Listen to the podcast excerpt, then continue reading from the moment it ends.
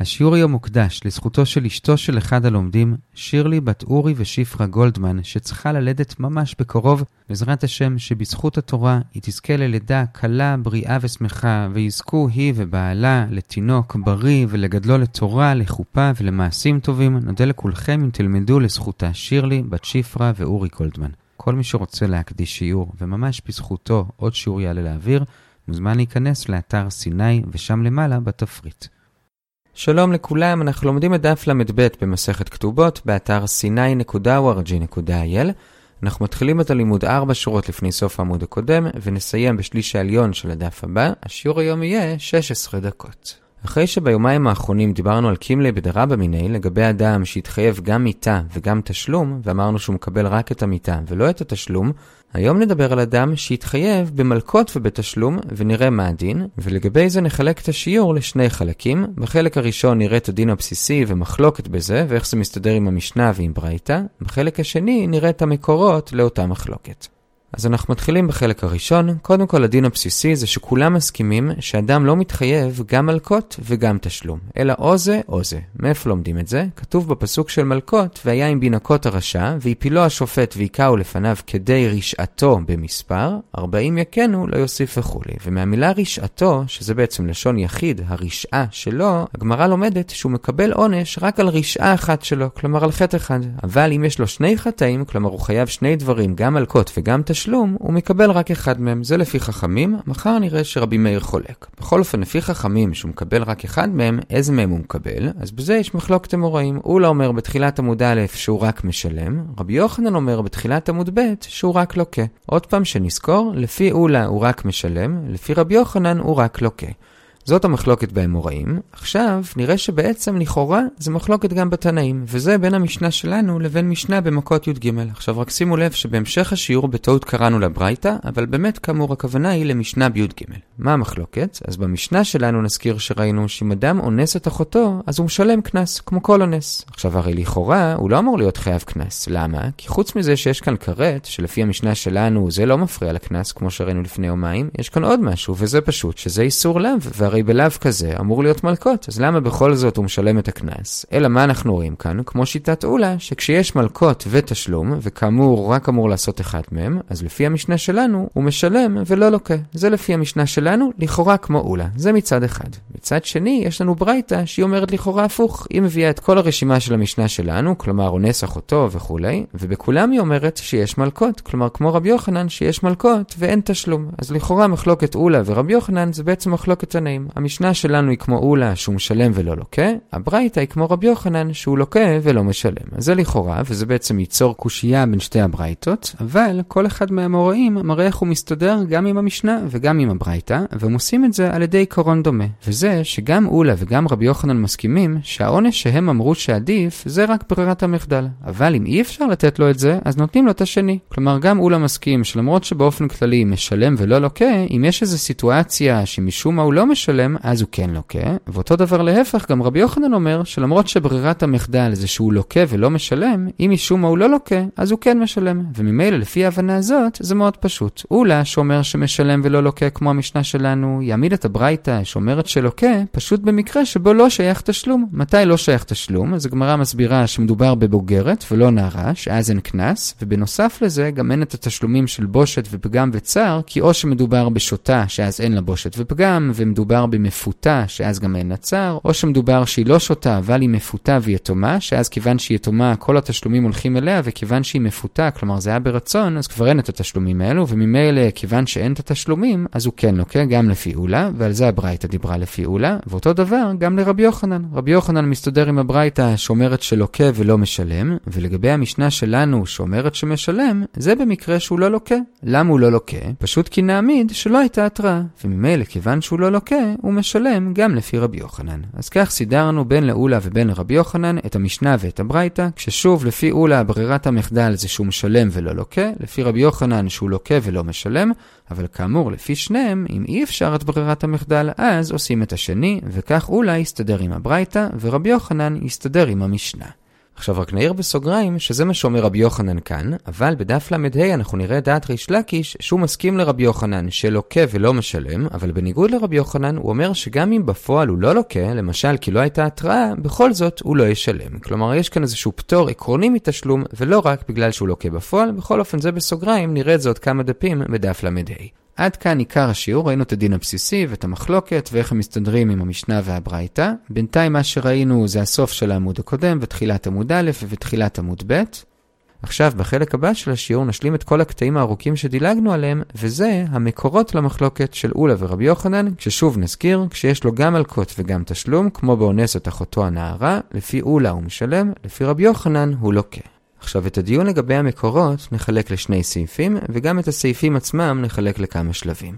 השלב הראשון זה סוג של הקדמה, זה עוד לא מקורות למחלוקת, אלא שני לאווים שבהם כולם מודים, כלומר גם רבי יוחנן, שבהם הוא משלם ולא לוקה. איזה לאווים? חובל ועדים זוממים. חובל זה מי שמכה את חברו, בזה הוא עובר גם על הלאו של הכאה, שלומדים את זה אגב ממלכות שהזכרנו מקודם, 40 יכן הוא לא יוסיף, מכאן שאסור להכות סתם, והוא גם מתחייב בתשלום על הנזק שהוא גרם לחבר, יש כאן חמישה סוגים של נזק, שזה נזק, צער, בושת, ריפוי ושבט, זה לגבי חובל. לגבי עדים זוממים, זה שני עדים שהעידו בשקר, למשל שראובן חייב לשמעון כסף, ואז הזימו אותם, אז הם צריכים לשלם את אותו סכום שהם רצו לגרום לראובן לשלם, וגם הם עברו כאן על הלאו של עדות שקר. אז בשני האיסורים האלו, גם חובל וגם עדים זוממים, הדין לפי כולם, כאמור גם לרבי יוחנן, זה שהם רק ישלמו ולא ילקו. זה מופיע בערך בשליש התחתון של עמוד ב', ושם הגמרא גם מביאה מקור לזה, וזה של רבי הילה, וזה שהוא מציין שבשני התחומים יש ביטוי מאוד דומה, וזה נתינה ביד. איפה רואים את זה? אז נקרא את הפסוקים, שימו לב אגב לדמיון בין שני הפסוקים, שזה גם מראה על הדמיון בין שני התחומים. בעדים זוממים כתוב, ועשיתם לו כאשר זמם לעשות לאחיו וכולי, נפש בנפש, עין בעין, שן בשן, יד ביד, זה לגבי עדים זוממים. לגבי חובל כתוב, ואיש כי יתן מום בעמיתו, כאשר עשה כן יעשה לו, שבר תחת שבר, עין תחת עין, שן תחת שן, כאשר ייתן מום באדם, כן יינתן בו.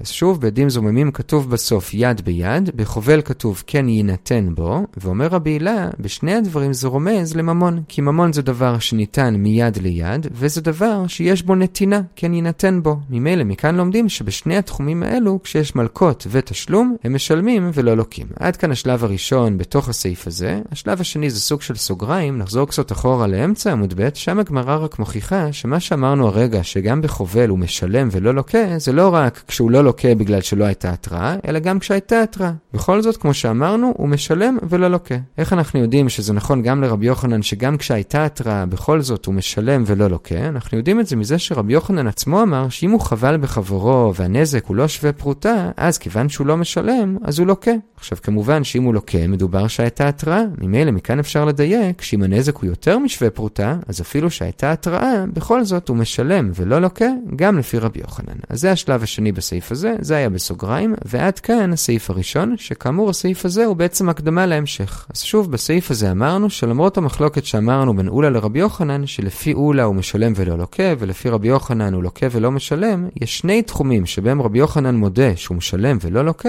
וזה חובל ועדים זוממים, והבאנו את המקור לזה. עד כאן הסעיף הראשון.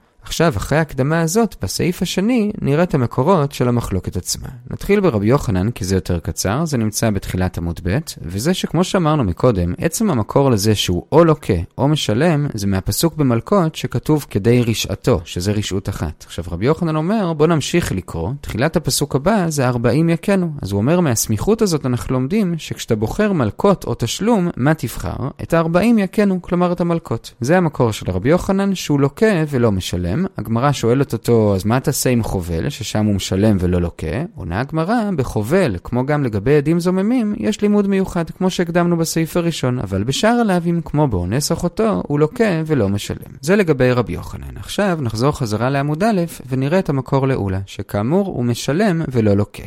עכשיו, המקור של אולה לכאורה מאוד פשוט, הוא פשוט צריך ללמוד את זה מחובל ומעדים זוממים, ששם כבר ראינו שיש מקור שהוא משלם ולא לוקה, השאלה היא רק איך הוא לומד את זה. אז לגבי זה יש כאן ארבעה שלבים. בשלושת השלבים הראשונים ננסה להשתמש בבניין אב, בשלב הראשון מחובל, בשלב השני מעדים זוממים, בשלב השלישי משניהם ביחד, כשהעיקרון הוא לומר שכמו שבחובל ועדים זוממים, כשיש מלקות ותשלום אז הוא משלם ולא לוקה, אותו דבר גם בשאר הלאווים כמו באונס אחותו, הוא צריך לשלם ולא ללקות, זה בשלושת השלבים הראשונים. אבל את כל זה אנחנו נפרוך. לכן בשלב הרביעי, עוד פעם נלמד את זה מחובל, אבל הפעם על ידי גזירה שווה ולא על ידי בניין אב. זה בקצרה, עכשיו נפרט. אז קודם כל נפרט איך אנחנו פורחים את הבניין אב מחובל ומדים זוממים. עכשיו בשניהם העיקרון של הפרחה מאוד דומה, אבל לפני זה אנחנו צריכים קודם להקדים שכמו שהזכרנו מקודם כשהצגנו את המחלוקת בין רבי יוחנן לאולה, שיש ספק בגמרא מי מהם הוא מקל ומי מחמיר. כלומר האם ממון יותר חמור ממלקות, ואז ממילא אולה בא להחמיר בזה שהוא אומר שהוא משלם, או שמלקות יותר חמור מממון, ואז ממילא אולה בא להקל בזה שהוא אומר שהוא משלם ולא לוקה. עכשיו השאלה הזאת האם אולה בא להחמיר או להקל, גם משפיעה על איך בדיוק נעשה את הפרחה לבניין האב. כלומר, אם נבין שאולה בא להחמיר, אז בשביל לפרוח להפוך את הבניין אב, אנחנו צריכים לומר שאי אפשר ללמוד מחובל ומעדים זוממים, כי שם יש איזו חומרה מיוחדת שאין באונס אחותו, וממילא אתה לא יכול ללמוד מהם חומרה לאונס אחותו, כי אולי זה דווקא שם, כי שם יש חומרה. ובדיוק להפך, אם נאמר שאולה דווקא בא ללמוד משם להקל, אז בשביל לפרוח את הלימוד הזה, אנחנו צריכים להראות איך בדיוק להפך ממה שאמרנו הרגע, שדווקא בחובל ועדים זוממים יש איזו כולה מיוחדת שאין באונס אחותו, וממילא אי אפשר ללמוד דין שבא להקל מתחום שהוא יותר קל. זה העיקרון של הפרחה, זה כמו שפורחים כל בנייניו, עכשיו רק צריך לראות באיזה דינים באמת חובל ועדים זוממים חמורים יותר מאונס אחותו, ובאיזה דינים הם קלים יותר, ולכן אי אפשר ללמוד משם בניין אב, בין אם זה יותר חמור, בין אם זה יותר קל. אז לגבי חובל, הדבר שבו הוא חמור זה שיש חמישה דברים שעליו הוא משלם, שזה נזק, צער, בושת, ריפוי ושבט, בניגוד לאונס אחותו שמשלם פחות, וגם בשאר מקרים של תשלומים בדרך כלל משלמים פחות, זה לגבי החומרה. לגבי הקולה זה שבחובל יש קולה מיוחדת, שזה שזה הותר מכללו. מה הכוונה? הכוונה שזה הותר מכללו, הכוונה היא שיש איזשהו מצב שבו מותר לחבול. מתי מותר לחבול? כשבייטי נותנים מלקות. אז אנחנו רואים שכנראה הפעולה הזאת של המלקות היא לא כל כך נוראית. הראיה שלפעמים זה מצווה לבייטין לעשות את זה, אז לכן זה תחום שיותר קל, ואתה לא יכול ללמוד משם לאונס, כי אונס לא הותר מכללו. כלומר אין שום מצב שבו מותר לאנוס. זה לגבי חובל, החומרה והקולה. עכשיו לגבי עדים זוממים, החומרה זה שבעדים זוממים יש חומרה מיוחדת שאין בלאווים האחרים, וזה שהם מקבלים את העונש שלהם אפילו אם זה מיטה, גם אם לא הייתה התראה, זה החומרה. הקולה זה שעדים זוממים הרי לא עשו מעשה, ובדרך כלל אנחנו לא נותנים מלקות אם לא היה מעשה, אז יכול להיות שזו סיבה להקל במיוחד בעדים זוממים, ולכן אי אפשר ללמוד משם לאונס אחותו וללאווים אחרים. אז ראינו את החומרה והקולה בשני התחומים, וממילא פרחנו את האפשרות ללמוד את הדין של אולה שהוא משלם מחובל או מעדים זוממים בבניין אב, אבל עכשיו השלב השלישי, בואו נלמד את זה משניהם ביחד בהצד השווה, כמו שהגמרא מציעה הרבה פעמים, וכל תחום יחפה על החומרו, על הקולה של התחום השני. זה מה שהגמרא מציעה, אבל גם את זה הגמרא פורכת, ונסביר את זה לפי התוספות, אפשר לעשות הצד השווה כשהקולה והחומרה שיש בכל תחום הוא משהו קטן. אבל כאן, כיוון שמדובר בקולה וחומרה מאוד משמעותיים, אז עכשיו אני כבר יכול לפרוח את הצד השווה על ידי שימוש בטענה הזאת עצמה, שבשני התחומים האלו, החומרה או הקולה הם מאוד חריפים, וממילא אתה לא יכול ללמוד משם ללאווים אחרים, שגם שם יהיה את אותה חומרה או קולה. ולכן גם את האפשרות ללמוד בבניין האב על הצד השווה הגמרא דחתה, ואז כאמור השלב הרביעי זה שבאמת לא לומדים את זה בבניין אב, אלא בגזרה שווה, שאת זה כבר אי אפשר לדחות על ידי פרחה. ומה הגזרה שווה? מהמילים תחת תחת. לגבי חובל כתוב עין תחת עין, לגבי אונס כתוב ולא תהיה לאישה, כלומר היא תהיה לו לאישה, תחת אשר עינה וכולי, אז עושים גזרה שווה שכמו שבחובל הוא משלם ולא לוקה, גם באונס ובשאר לאווים לפי אולה הוא משלם ולא לוקה. אז עד כאן המקור לפיעולה, הוא ניסה ללמוד מבניין אב מחובל ועדים זוממים, אבל פרחנו, ולכן הוא למד את זה מגזרה שווה מחובל. אז עד כאן המקור של אולה. עכשיו לסיום, בשורה האחרונה בעמוד ב', הגמרא מביאה שתי הצעות למה רבי יוחנן דוחה את הלימוד של אולה, והיא מסבירה מה אולה יענה לאותה תחייה.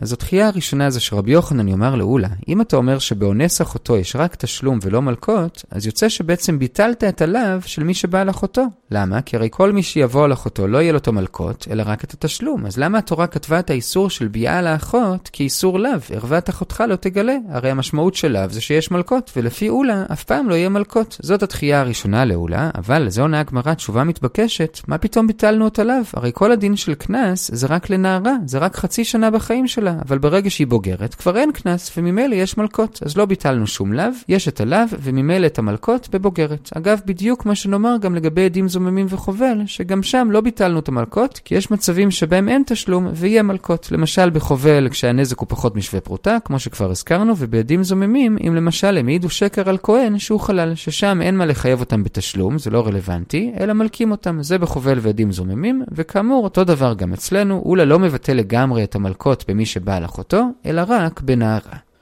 התחייה השנייה לעולה זה שהלימוד של עולה מהמילים תחת אשר עינה כבר דפוסים למשהו אחר. למה? ללימוד של אביי. אביי לומד מהמילים האלו שמי שאונס נערה, לא רק שהוא משלם את הקנס של ה-50 שקלים, אלא הוא גם משלם את הפגם ואת הבושת ואת הצער, כמו שהזכרנו כמה פעמים. איך הוא לומד את זה? הוא אומר ש-50 השקלים הם רק תחת אשר עינה. כלומר, אל תחשוב שה-50 שקלים הם מכסים את כל הנזקים שאותו אנס גרם לאותה נערה, הם רק מכסים על העינוי, אבל שאר הדברים, פגם, בושת וצער, עדיין הוא צריך לשלם.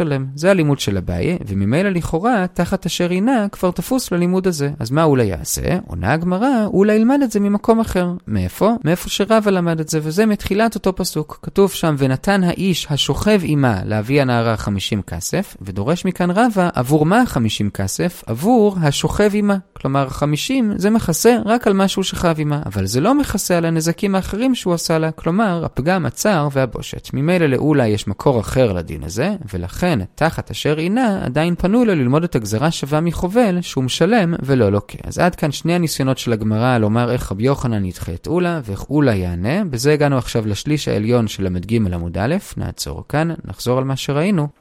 הנושא שלנו היום היה מה קורה כשיש לאדם גם תשלום וגם מלקות. אמרנו שלפי כולם הוא לא עושה את שניהם, כי לומדים מכדי רשעתו שזה רק רשעה אחת. השאלה היא איזה מהם הוא עושה, ועל זה חילקנו את השיעור לשני חלקים. בחלק הראשון ראינו שיש בזה מחלוקת, הוא לא אומר שהוא רק משלם, רבי יוחנן אומר שהוא רק לוקה. לגבי זה אמרנו שלכאורה זה בעצם סתירה בין המשנה שלנו לבין ברייתא לגבי אונס אחותו, שבמשנה שלנו הוא משלם ובברייתא הוא לוקה, וראינו איך אולה ורבי יוחנן מסדרים את זה לשיטתם. אולה מסתדר עם המשנה, לגבי בברייתא הוא אומר שהוא לוקה כשהוא לא משלם, כי מדובר בבוגרת שהיא גם שותה ומפותה, או שהיא מפותה ויתומה, זה אולה. רבי יוחנן מסתדר עם הברייתא שאומרת שהוא לוקה, ולגבי המשנה שאומרת שהוא משלם, זה כשהוא לא לוקה. למה? כי לא הייתה התראה. זה היה החלק הראשון. בחלק השני ראינו את המקורות למחלוקת, אבל קודם כל הקדמנו שיש תחום שבו רבי יוחנן מודה לאולה שהוא רק משלם וזה בעדים זוממים ובחובל, וראינו שהמקור לזה זה מהפסוקים יד ביד וכן יינתן בו, שזה רומז לממון, זה היה הקדמה. אחרי זה ראינו את המקורות עצמם, המקור של רבי יוחנן זה מהסמיכות בין כדי רשעתו לבין ארבעים יכנו, אז לומדים שאותו עונש יחיד שהוא מקבל זה המלקות ולא התשלום, זה רבי יוחנן. לגבי אולה אמרנו שיש ארבעה שלבים, בשלושת השלבים הראשונים הוא ניסה ללמוד שהוא משלם ולא לוקה מבניין אב, מחובל ומעדים זוממים, אבל פרחנו כי גם בחובל וגם בעדים זוממים יש גם חומרה וגם קולה על פני מי שאונס את אחותו, וגם משנה ביחד אי אפשר ללמוד, כי החומרה והקולה שם הם מאוד יוצאי דופן, וזה בעצם מה שמאחד את שניהם, ולכן אי אפשר ללמוד משניהם לתחום אחר, לכן בשלב הרביעי אמרנו שהוא לומד את זה לא מבניין אב, אלא מגזרה שווה של עין תחת עין, ו ולא תהיה לו לאישה תחת אשר עינה. זה המקור של אולה, ולמה רבי יוחנן לא מסכים לזה? אז בהתחלה הגמרא הציעה, כי אז הוא בעצם מבטל את הלאו, אבל אמרנו מה פתאום מבטל? זה רק בנערה. בבוגרת עדיין יש הלאו, לכן ההצעה השנייה זה שהוא לא מקבל את זה, כי זה תפוס לו ללימוד אחר, וזה הלימוד של אביי, שלומד מתחת אשר עינה, שה-50 שקלים זה רק על העינוי, וזה לא כולל עוד תשלום שהוא צריך לשלם על הפגם, הצער והבושת. זה רבי יוחנן, אולי לעומת זאת ילמד את מה שהרגע אמרנו, כמו שרבא לומד את זה מ"ונתן האיש השוכב עימה", שה-50 זה על השכיבה ולא על שאר הנזקים, וממילא תחת אשר עינה עדיין פנוי לו לגזרה שווה מחובל שמשלם ולא לוקה. כל טוב.